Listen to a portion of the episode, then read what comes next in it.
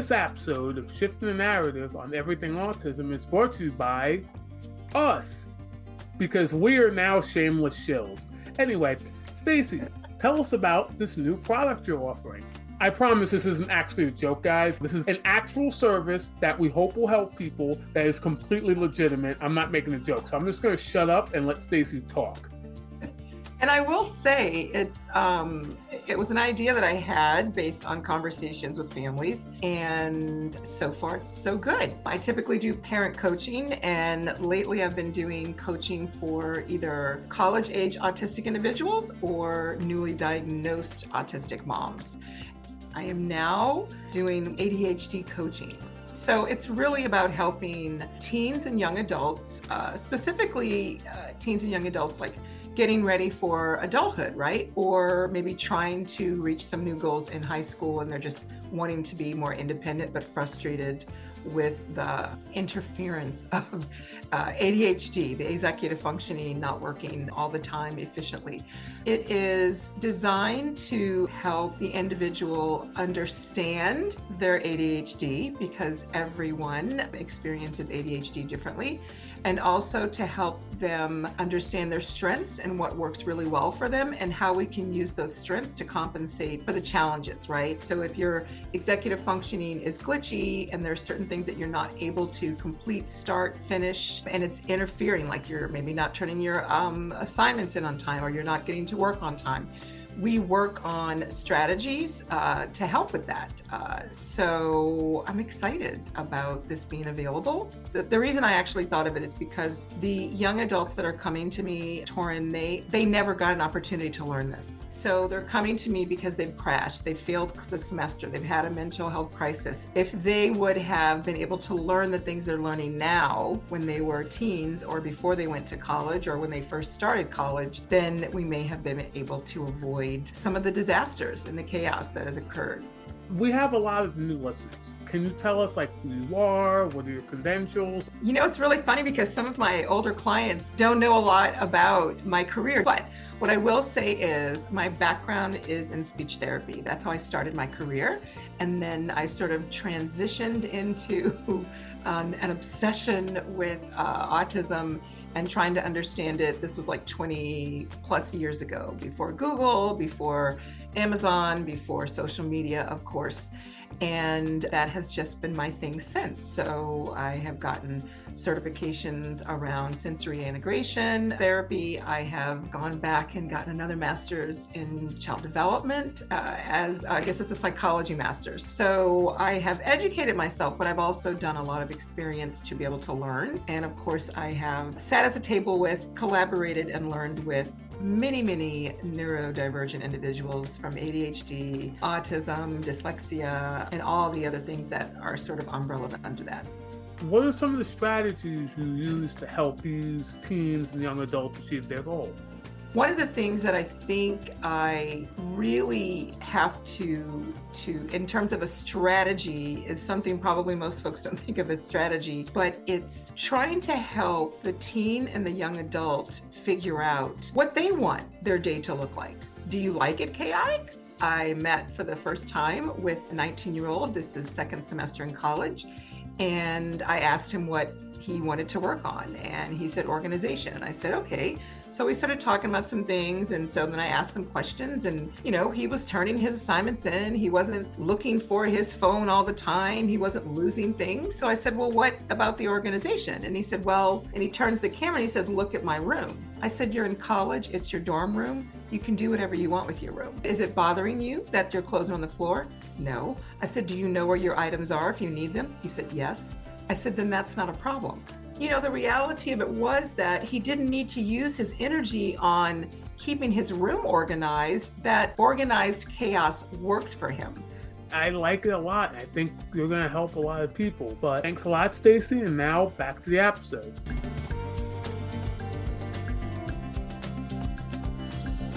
I think that there are really different ways to enjoy sports. With the autism diagnosis, they just stop dreaming about it, uh, as opposed to really think about how can I share my passion with my autistic son or daughter. So there are definitely different ways that you can cultivate and really develop the skills, you know, whatever that may be. And we are live back with another episode of Shifting the Narrative on Everything Autism. I'm Torrin Kearns, and as usual, I'm joined by the autism sage herself, Mama Baden. How are you? I'm good. I'm good. I'm good. I'm good. Excited about today and our guest. And thank you for having me. My name is Maisie Soetantyo, and I'm so happy to be here again, second time around to chat with both of you. Um, I'm the founder of a nonprofit here in San Francisco Bay Area, Autism Career Pathways, and I've been working with autistic people for over three decades for a while. And also, uh, personally, I am proudly autistic with ADHD and some other stuff that is part of the autism package. Uh, we don't have to describe everything, it will take forever. but yeah. Your diagnostic criteria looks like one of those CVS receipts. Uh, yes, oh, yes, P- piles, piles, because it's just we just um, I call myself really an antique. That is like I just you just have to handle with care because I could easily you know, just crash and burn. Um, nah, yeah. I, I some sometimes I feel the exact same way. I have to be like yeah. So perfect in how I set everything up. Otherwise, like I just can't function. Yeah, it it, yes. it, can suck sometimes. um, yeah, yeah. But yeah. we've had you on before, but I wanted to have you mm-hmm. back on because mm-hmm. you mentioned the first episode, and we obviously we talk offline stuff like how big mm-hmm. of a sports fan you are and how big of a role like sports play in your life. And it's something that in the first episode we really couldn't get to because that wasn't the topic. But right. it's something I've always wanted to have you back on because as a huge right. sports fan, like as a huge nerd yeah. of like sports, I wanted to really have a discussion about that and how you became a sports fan and how that like affected your life and how sports and athletics and things like that can uh-huh. help autistic kids because I believe it can in yes. certain to certain extents. So I've wanted to talk mm-hmm. about the stuff for a while, so I'm really happy I get to. Okay. What got you into you mentioned you're a huge like San Francisco 49ers fan. Mm-hmm. Obviously, there's a stereotype that like autistic people don't like sports. I, I kind of don't know mm-hmm. where it comes from, if I'm gonna be honest. I'm, I'm if I had to mm-hmm. spitball, I would guess it probably comes from the idea that like it, it's a social event. It's stuff mm-hmm. a lot like everyone watches gathers around TV on Sunday and watches mm-hmm. football and they think, okay, since autistic people aren't social, they don't like that. But it's mostly a stereotype. But what what Correct. got you into being a 49ers fan? Well, you know, before I was a 49ers fan or a Golden State Warriors fan, I became I was introduced to sports events and sports watching on TV as a little girl uh, through my dad when I was living. I was born and raised in Indonesia, so the Indonesians love soccer and badminton, um, ping pong. My dad used to play ping pong, and so I think it was his way to really connect with me and have something to do together because when I was a little girl, I was really quiet. I was one of those toddlers that you put me in a playpen with objects and I would just sit there for hours to stack them and rearrange them. So every kid in my family was uh, uh, delayed in um, speech and communication, pretty much all of them. And I was like that too. I was very quiet. I was the good girl. And uh, I think my dad uh, maybe found it difficult to talk to me. And i would but i would sit down and watch uh, tv and i grew up watching muhammad ali and all the big names uh, in badminton. You know we had some famous players back then. Indonesia was really good. We're, we're still pretty good i think. Uh, so that's how i got started. And when i uh, moved to america and eventually moved to the bay area um, I found 49ers and Dubs, the Warriors. So then I just pretty much um, really I love these two teams, you know. Um, uh, funny story. I actually got my um I when I was interviewed by the um, officials to become to apply and become an American citizen. I went to this interview and I, I was wearing my 49ers uh, t-shirt. And then the officer saw that and we started talking about football 49ers and other teams. And then finally he said i don't need to interview you young lady. Uh, you can be an american citizen. That was the true story. And then that's how i became an american citizen. Because i knew like every team like you know i i really I, i'm very passionate about you know american football so That's i thought funny. that was a funny story That's a that great story. yes um yeah story. yeah I mentioned about the stereotype, and Yes. every stereotype does have a grain of truth. So, for example, I know a lot of autistic people, a lot of autistic my autistic friends Uh-huh. are really not into sports. Some of them are, a lot of them aren't. I have one friend in particular who I think of. His whole family, they're they're into like football and basketball, Mhm. but especially football. And they'll all like gather in the kitchen and watch it Yeah. every Sunday.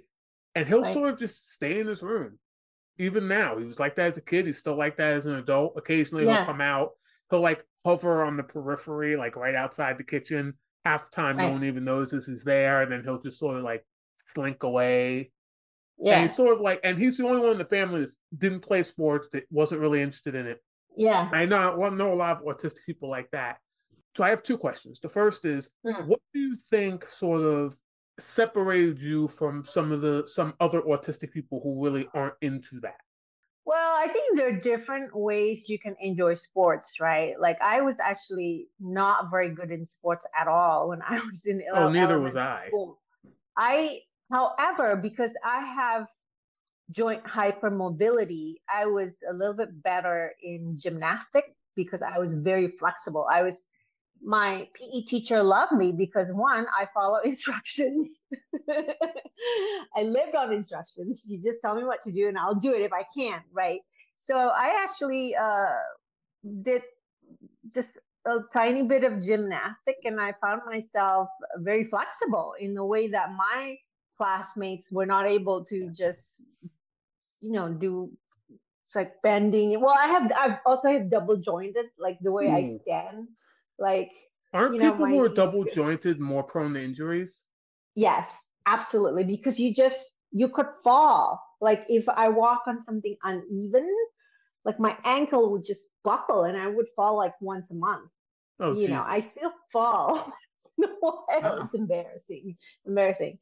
But uh going back to the stereotype about autistic people in sports, I think to me, um, if an autistic person is into sports watching as their autistic passion, like me, then I would be more likely to push myself. If someone would give me the Warriors tickets, I would totally go because that because you know even though it's hard, but uh, I it would be totally worth it for me, even though I have to recover for a couple of days afterwards. You know what I mean? Same if someone you know gives you the ticket to go to the Jets game, you would go. you know, Yeah. 49ers game, let's go. You know, so I think uh, for me, I think it's true that my passion in sports watching that's pretty much like that's very important to me i've had it forever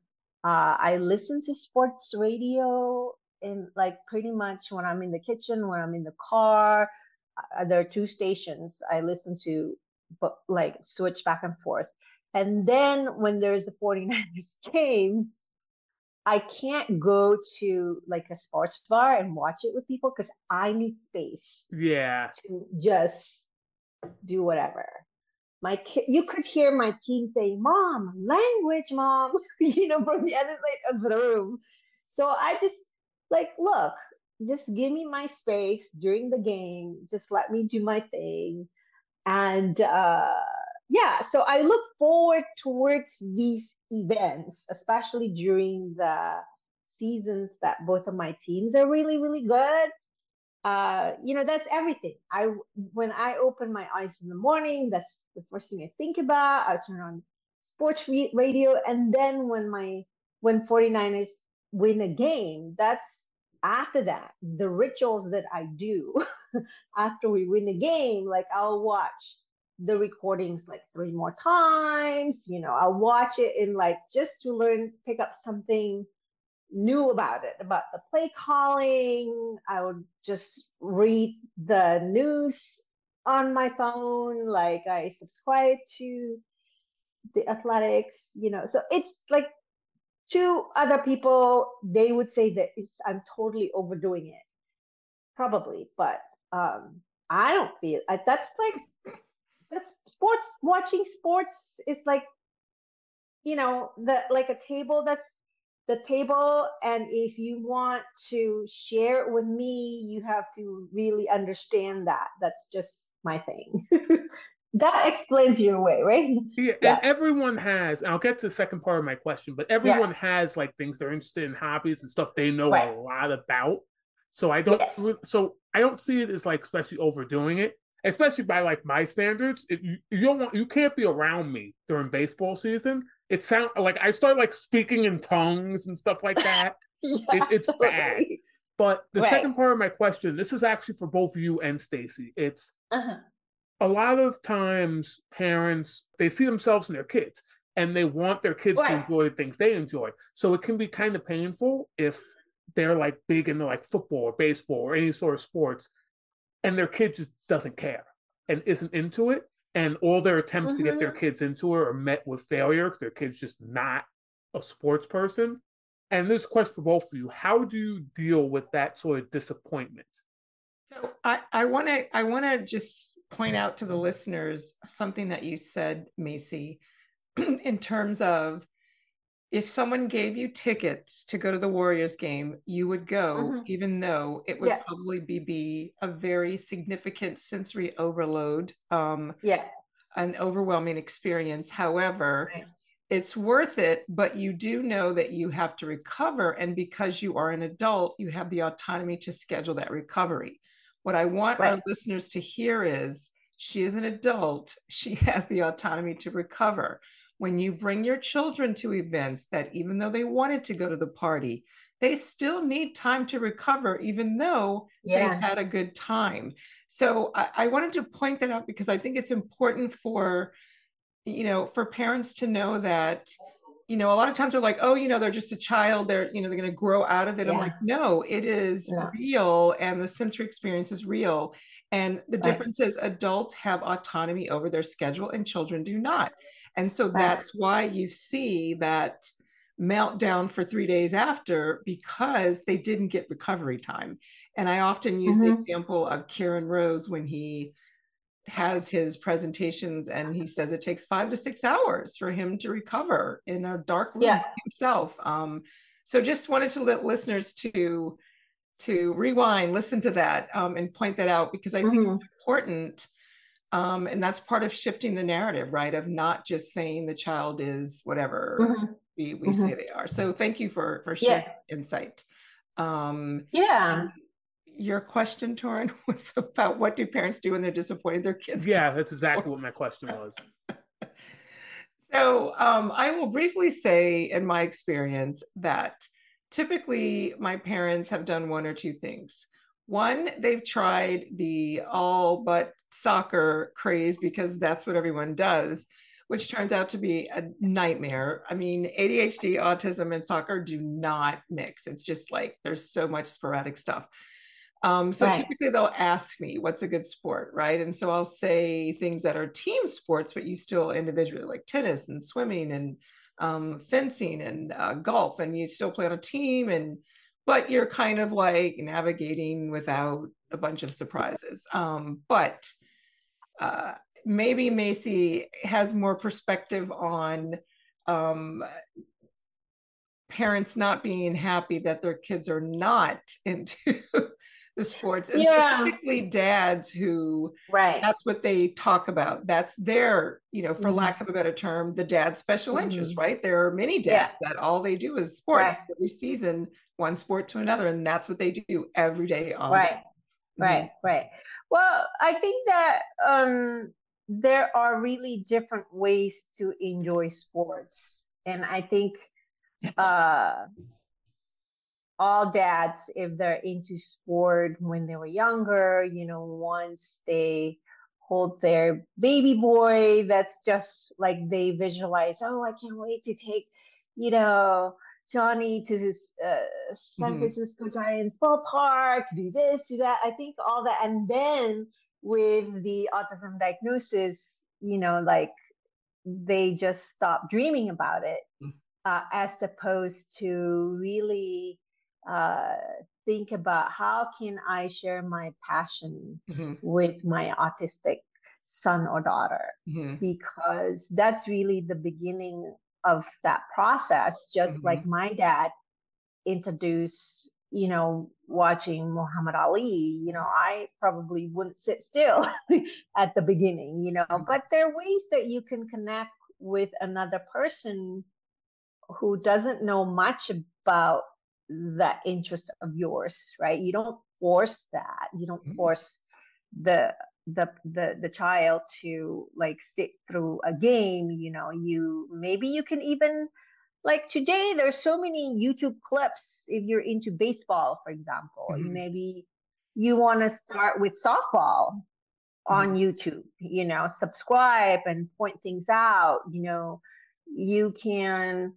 um you know just introduce it in bits and pieces mm-hmm. but making it really fun and engaging mm-hmm. right so i think a lot of parents they often jump ahead mm-hmm. when their child really one doesn't have the interest also doesn't feel competent mm-hmm. in talking about the baseball uh, anything about baseball or maybe doing uh, if the child has like motor difficulties mm-hmm. more i i i can't play those sports very well i yeah. i played a little bit of basketball every friday and that, that i wasn't really good in actually playing ba- uh, basketball or you know I, I don't definitely don't play football you know um so there are definitely different ways that you can cultivate uh that or nurture the interests. And really develop and cultivate the skills, you know, mm-hmm. whatever that may be, mm-hmm. right? So let's say you're into golf, for example. um, I mean, how do you make it fun? You play in the backyard, for example, mm-hmm. or you you you uh, ask your ch- son to be your like helper, you know, mm-hmm. um, uh, carry your bags or you know, um, collect the balls. So mm-hmm. yeah. different ways, right? You yeah. don't have to really be so rigid. And a lot of times when you're making it too difficult, mm-hmm. uh, before the person is ready to think to get there, that's when it's a deal breaker. And it's just you just take the joy out of it for both people. Mm-hmm. Um, so that's what I would say. Yeah, I was start um, small. Um, yeah, I just recalled um, years ago. I remember a dad who was into baseball, and he was really just kind of frustrated because his expectation was that his son would watch baseball with him, and so, mm-hmm. and his son wouldn't even wear a baseball cap uh, for yeah. such reasons. But I said, listen, what your son likes to do is he loves to organize. He loves to mm-hmm. um, categorize. I said, why don't you guys start collecting baseball cards together? And yeah. that was how they merged dad's love for baseball with their son's mm-hmm. need to organize and put things in order and mm-hmm. um, talk about the same thing over and over again from the cards. Yeah. And it was a win win. And that was their thing that they did. Yeah, yeah. I know an autistic uh, person that I worked with forever since he was little, and he loved to collect just random object around the house, but he loved the color orange. So he would have a, one corner at a table, and it was usually um, marker caps little things, and he would just put them in order, you know, but they're all orange, right? Mm-hmm. And then he loved wearing in his orange shirt.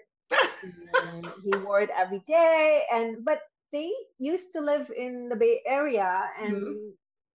The whole family really loved San Francisco Giants. So mm-hmm. that's how he got into the mindset, oh, it's orange the color is the color uniform you know the giants uniform for for those that don't I'm know the, now for those that don't know the san francisco giants their color is orange and black so uh, his love yes. of orange ended up working out because everything perfect. this giants yes. theme is orange perfect exactly there you go that's a perfect example mm-hmm. how you actually nurture you mm-hmm. you gotta meet the person halfway mm-hmm. right Mm-hmm. And whatever that may be, even though at the beginning you don't really understand why, what's the purpose of this collection, you mm-hmm. know, but it may at some point cross over with your passion or the family interest, you know, and sometimes I think, it, and it takes time to understand that, to nurture that, right? It doesn't happen overnight. So uh, yeah, so I think my advice for parents would be to really pay attention to what comes natural to autistic kids. Hmm. Uh, if they have a lot of energy, they're usually very fidgety and um, just high level of energy. You know, that maybe could be shared if you also love to go jogging or you love to run, right? Uh, maybe you could do that together you know but the way to nurture it is not to force to jog for um, long ways but just start very very small. Mm-hmm. you might even just start with just going out for a walk together mm-hmm. you know and taking pictures around the neighborhood for example. Uh, that's how you do it. Uh, i know of an autistic runner. He's a professional runner. He's a non-speaking um, professional runner. He's he ran the Boston Marathon twice. So his mom told me that well because he always he just couldn't he didn't like to be still or to sit down. So we just decided we're just gonna go outdoor all the time and run. And then mom realized once he ran, he would just keep mm-hmm. running um, not stop, like Forrest Gump, not like Forrest Gump, run, Forrest, run. exactly. Yes. So that was actually something that they had to work mm-hmm. to, like, how do we teach him to take breaks mm-hmm. when mm-hmm. you run long distance, and also mm-hmm. know the mile marker that you have to stop and check in. Mm-hmm. You know, so they eventually they figured it out, and he he's totally into it now. It's just part of his day. It's part of if he's got a big event, he trains. Mm-hmm. He just ran 100 miles mm-hmm. in less than two days. That was his recent event. It was incredible. Like I don't. I mean, that's that. That's that is that's some like ultra marathon stuff. I I could never do that. No. I tried and my knees just balloon up. oh yeah, my, my, my knees are made of peanut brittle, so I tried my doctor just laughed at me. Yeah. Well, one one of the things I want to touch on is uh-huh. you mentioned how we're talking about how we're getting kids in the sport. So you have two right. kids. Are they both are both your kids neurodivergent, right? Yes. So have you had any luck getting them into into the Giants and the 49ers? So no, probably because I'm overly enthusiastic and I probably scare them off. like, but they would totally go to a game with me, for example. But my daughter uh, takes badminton at school, so that's super fun. And my son plays baseball. Baseball is his thing. Uh, nice. What what yeah, position so, is he? Oh my gosh, I don't know. I don't remember the names of the position. Um, I will have. He has told me, but I forgot right now. I'm having a brain fog right now. I'll ask him once he's done. Oh, I know it. I'll just text him right now. what position? I know he's double screening over there in the other room playing uh, his games. What The wonderful um texting. uh-huh. Yeah. I have this a whole question this whole thing is getting you. edited out, so it's going to sound. This is I'm going to edit this so it's going to sound like you text him and he responded instantly. yeah. I love it. Love it. Love it. Yeah, yeah. So let's see. if he was- Yeah, so he they my daughter doesn't really uh like to play sports that much. She was very much like me when I was her age. Uh we just like to I like to watch sports, but she doesn't really like to she doesn't watch any sports on TV at all, you know. But I just take their lead basically. You know, whatever they want to do, uh I go to their game. Again, going to baseball game, my son's baseball game, that was difficult, like physically difficult for me because uh bright sunlight triggers migraine for me, but I would not miss that. Mm. You know what I mean? So, uh, so my son and I actually bond through a sports talk. Like if if the Giants has a new player or we're we're looking to, uh, you know, to add to play, he will we'll just go back and forth. He'll come Mm. running, Mom, guess what? You know. So yeah, he he actually is uh, a big fan of the Commanders, Washington Commanders. So yeah, I'm really glad they changed that name. Right. Yeah. They, th- th- their previous name was a, a little race on the racist side. Let's just Mhm. say. yeah. Yeah. So they changed that, but they're gonna be hiring, I think, the defensive coordinator from Kansas City Chiefs. So he was like super excited. Excited. Maybe not exactly that position, but someone from the Kansas City uh. That, that's so- usually how it goes. Usually starts with defensive. Yeah. You go from like a, def, uh, a defensive or offense coordinator to become a head coach. That's probably the case. Yeah, that's what happened with your coach, Robert Saleh. yeah, he was defensive, and now what they're doing um, is the Jets are hiring all the like worst coaches in the league, so they can just perpetually be crappy. really? Yeah. It just takes time, Torrin. It just like they haven't won a. Super Bowl since 1969. it's it's I know, not happening. Look at the 49ers. We came so close, but it's just mm, we're, we're never there because of the injuries. It's so weird. But yeah. Anyway, my uh, this whole thing is getting edited out. All the all this what we just went up, whole thing's getting edited. Um, you mentioned so you mentioned your son plays baseball, your daughter plays badminton. Do you Uh-huh. think playing sports has any benefit for autistic or neurodivergent kids? Yes, absolutely. I think not just sports, just but I think um making the time to regulate through movements, whether you're dancing to a song or just you were walking around the block, uh, I think that's really helpful.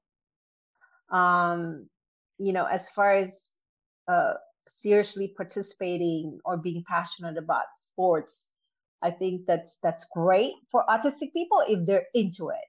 You know what I mean? So uh, I, I I think it, sports should never be forced. You know, there are different ways to enjoy it.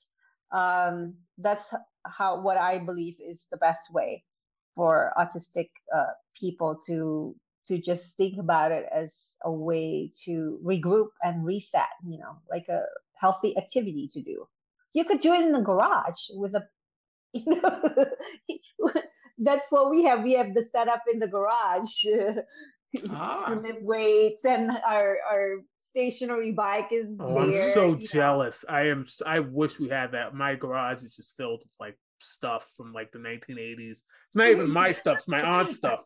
Like the stuff in the garage is older than I am. But um, so we need to have a garage sale first Jordan. yes, we really do. and we'll, we'll probably get to that in like a decade, yeah which means Oh. never. Which means never. But uh, I'm glad you brought that up about self-regulation and movement because I never thought of it that way. When I think of the Mm. benefits of autism in sports, obviously I think of myself because I'm a narcissist. That that was a joke, Ah. people.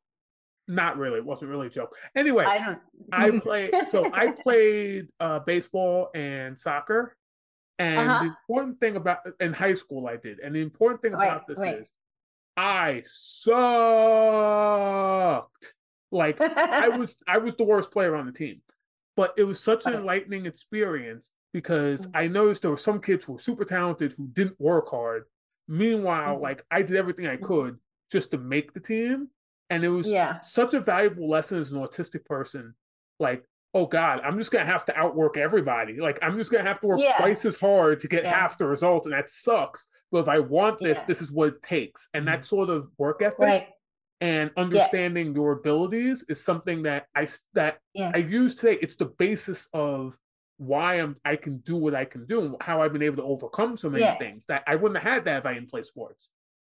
That's true. I think sports is uh can be very useful for autistic people because there is that underlying pattern of sender receiver and I think that's why I love watching sports because it's like I love to decode the like what's the pattern, you know. I mean, really, when you think about it, there's that the there's always a ball usually, and it goes that back and forth, right? It's like human interactions and having a conversation. It's like it, it goes back and forth. It's full of imperfections, though. However, I know that's why I love. I love that part Right. though. exactly, like the coach can design play calls, whatever sports you know uh, that may be but then it really depends on other variables unpredictable variables. So i love watching you know after the game when uh, people actually draw oh this is what happened. He moved over here and this. I love that. That fascinates me because I love that. that game yeah yeah yeah. I love that And then Uh, the baseball calling and then baseball in particular, I guess that's my favorite because it's probably the most autistic sport because it's all numbers. It's all Right. like batting average and OPS Right. and WRC plus, and, and in the last few years has been even more stats because that's where all the Right. nerds go. right So it's a very like Yeah. highbrow intellectual sport. So I feel like right you probably see the most autistic people who are in the baseball just because it's concrete. You can Yes. track it. You can predict things. Yes.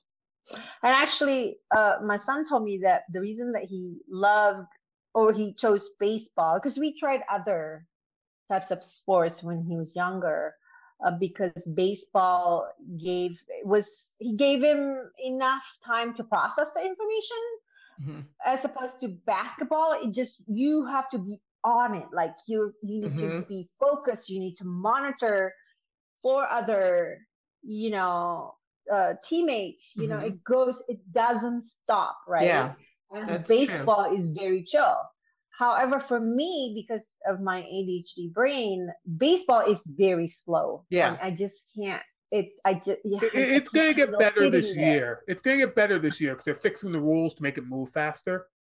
really Thank Yeah, like they're limiting. You have to throw a pitch every 15 seconds, and you can't throw over the Oh, first a million that- times uh, anymore, and things like that. hope for So they're me. actually Yeah. fixing it to make it, in my opinion, more neurodiverse friendly because it it's going to move quicker, but not so quick that it's just all coming at you at once. I know what they're doing, Torrin. They're they're hoping that they can appeal Yep. to the younger generation because uh, the younger generation they're not into baseball at Oh, all. that makes so much That makes Yes. sense. But Stacy, Oh my do you. You have a question? I I I could not do baseball. I mean, I had my kids and said no baseball. And their dad said no soccer. And I said, good, we got a pack. Anything else is I'll go. So I wanted to you um I wanted to follow up with something that you said, Maisie, in terms Uh-huh. of you like you have a perspective of watching patterns, right? And so Right. I am a huge um what is the word I would use? I don't want to say advocate, but maybe advocate, but I'm a huge like embracing kids who love patterns, right? Because I always say, oh, Right. that could be a kiddo that could, you know, kiddo lining things up. That could be a kid that could um, be able to hyper focus on things and find a DNA, um, you know, for a cure for a disease or be able to Mhm. you know find something like you know someone who has that perspective and i've had my students share with me so i i i'd love for you to to give a little bit more insight if you can because i want listeners and a lot of our parents who are listening sometimes it's hard for me to explain to them. I'm like, oh, they're just watching the pattern of the leaf and counting how many seconds before the light shines on it, right? Like that's what my students mm-hmm. have told yeah, me yeah, that they're doing. Yeah. And so it's hard for the parents who are not autistic to understand right. what. so if you could shine some light on the pattern and and I mean the fact that it connects to sports is is a, a great insight for me. Um, it's like ping pong. Yeah, yeah, yeah. It's it's patterns and systems basically. Mm-hmm. Uh, so I think specifically in sports, you every player actually has a role, mm-hmm. right? Uh, and it, it's just like it's so amazing when the play call or just spontaneous play when they come together and the ball goes into the basket you know at the right time and so on right? That's like when you're having a conversation and you're trying to share a funny story uh, you know but you the timing has to be right for the punchline. It's like that right no no it's like yeah. it's true now, I think uh, conversations, uh, especially if it's more than two people, is very um, well. I think for me, it's mm-hmm. very hard because mm-hmm. we tend to overthink. Yeah, you know what I mean. And then by the time the words leave my mouth, the timing is gone. you know what I mean?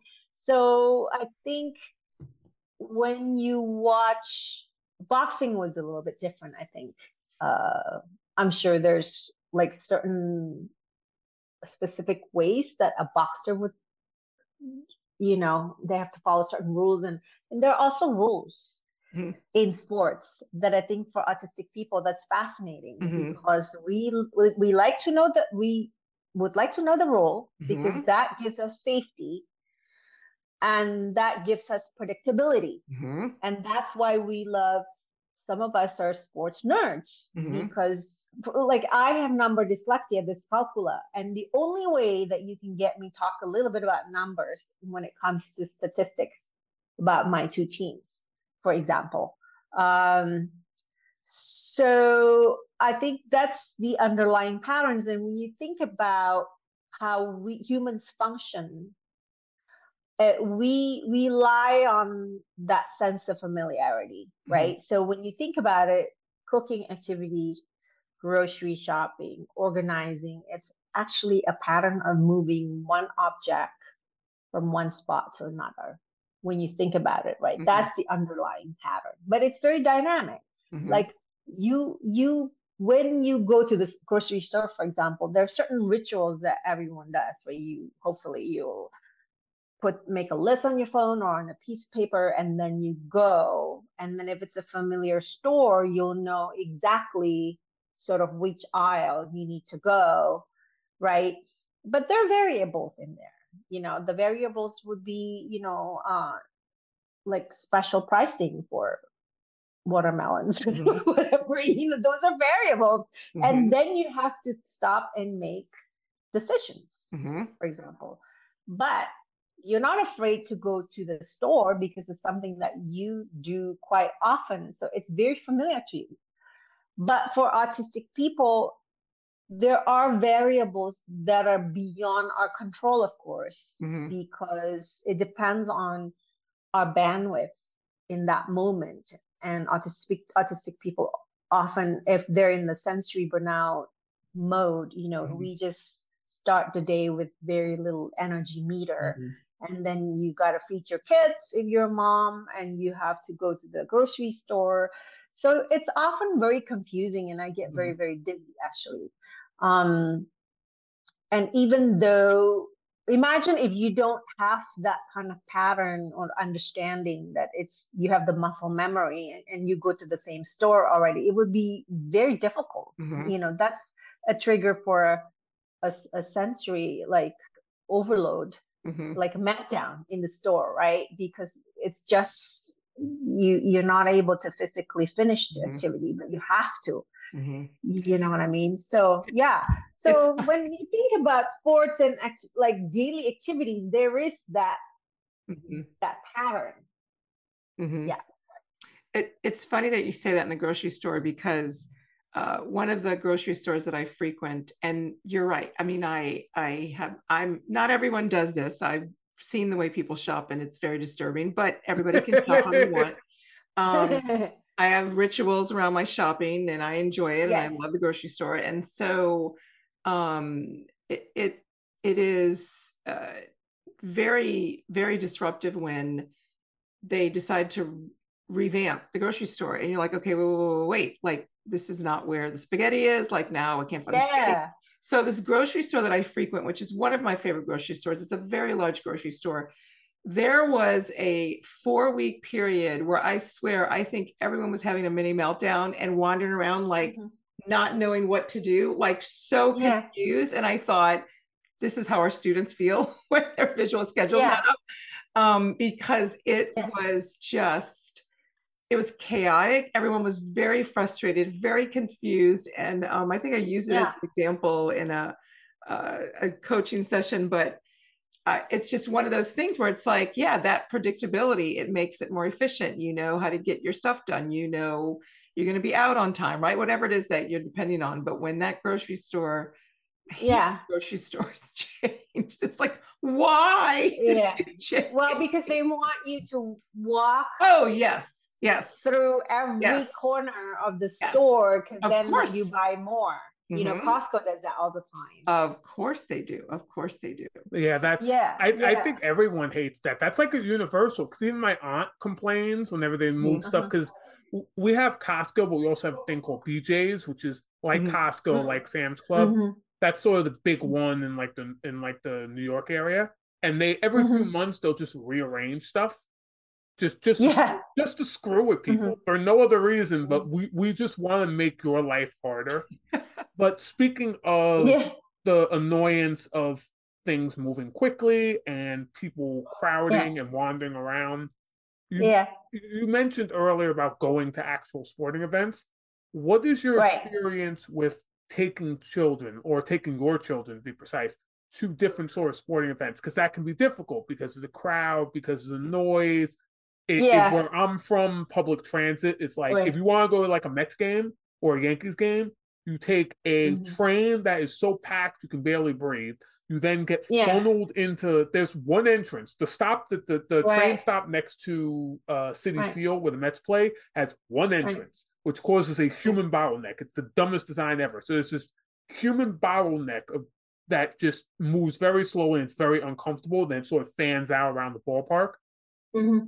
How do you deal with some? Because every stadium has similar issues. So how do you deal with some of those issues so, when you have autistic? Yeah, and I'm that's a re. That's a re. I'm sorry. Are you done? It's, yeah, sorry about like that.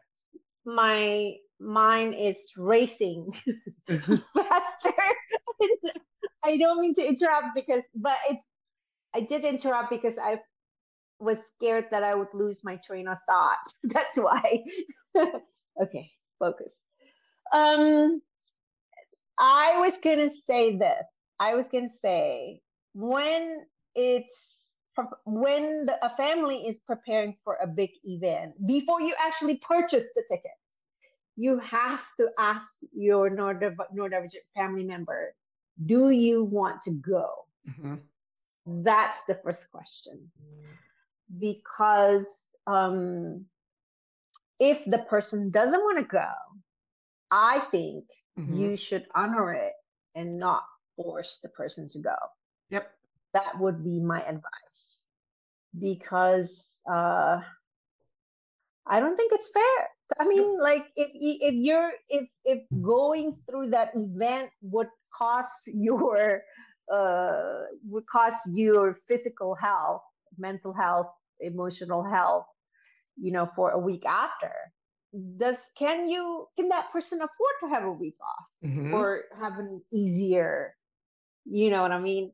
So um if the person can't, I won't force. Mm-hmm the person. I mean, um, unless the venue, if there's, I like instead of taking the tra- train, then you take the car. The car, the car would be simpler and quieter, right? Mm-hmm. So you have to be prepared. And I would work with your autistic family member to do that. What would if you want to go mm-hmm. what how can we support you and make this experience mm-hmm. um slightly easier yeah for you i would say for me and for me don't make me drive because driving takes so much out of me so if i have to drive to you know that it's just gonna take it's gonna steal my bandwidth more right so really empower the autistic family member to you know, to voice, I think mm-hmm. this is my preference to get there. Mm-hmm. And once I get there, this is the plan. You know, I mm-hmm. have to have popcorn, for example. You mm-hmm. better make sure you buy popcorn. this is an example. Or you but bring the whatever familiar snacks. Yeah. Your, your child needs certain comforting or comfort blankie. Bring the mm-hmm. blankie to the game. Why not? Who cares, right? I will Just, I will say that I don't like sports and the few times I have gone to sporting events it yeah. is only because I have been guaranteed access to as much beer and nachos as I would like. Um, uh-huh. And when I go to Super Bowl parties, it's usually because of the good food in New Orleans, and yeah. I typically bring a book to read. So that is how yeah. I support my need at a sporting event that I'm not interested in because I just don't like sports. I really wish I yeah. did would make my life so much easier, but just but there are sports venue that are certified as autism friendly. Memphis mm-hmm. Grizzly is one of those venues uh you can find Citi, Citi Field's one of those the met stadium they mm-hmm. they're, they're, big on like autism comfort and stuff like that mm-hmm. nice um i'm trying to think uh, i'm assuming arizona cardinals because uh i think arizona is i think supposed to be autism friendly mm-hmm. certified that's what i hear um Arizona yeah, has so, services across the state. Right, mm-hmm. right, right, right. Yeah. Um, so find out all that. I think do your homework ahead of time, and at the end of the day, I think it's it's really up to the person. Mm-hmm. Uh, hopefully, you can go as a family. You know. And go to the website. A lot of places, yeah, yeah. amusement parks and sports, they have social stories already made to help mm-hmm. um, to prepare for it. I've seen lots of social stories that are being made for um, mm-hmm. for our mm-hmm. kiddos for those kind of venues. So I think that's a good place to bring this in. That's why we're working to shift the narrative on everything autism. See ya.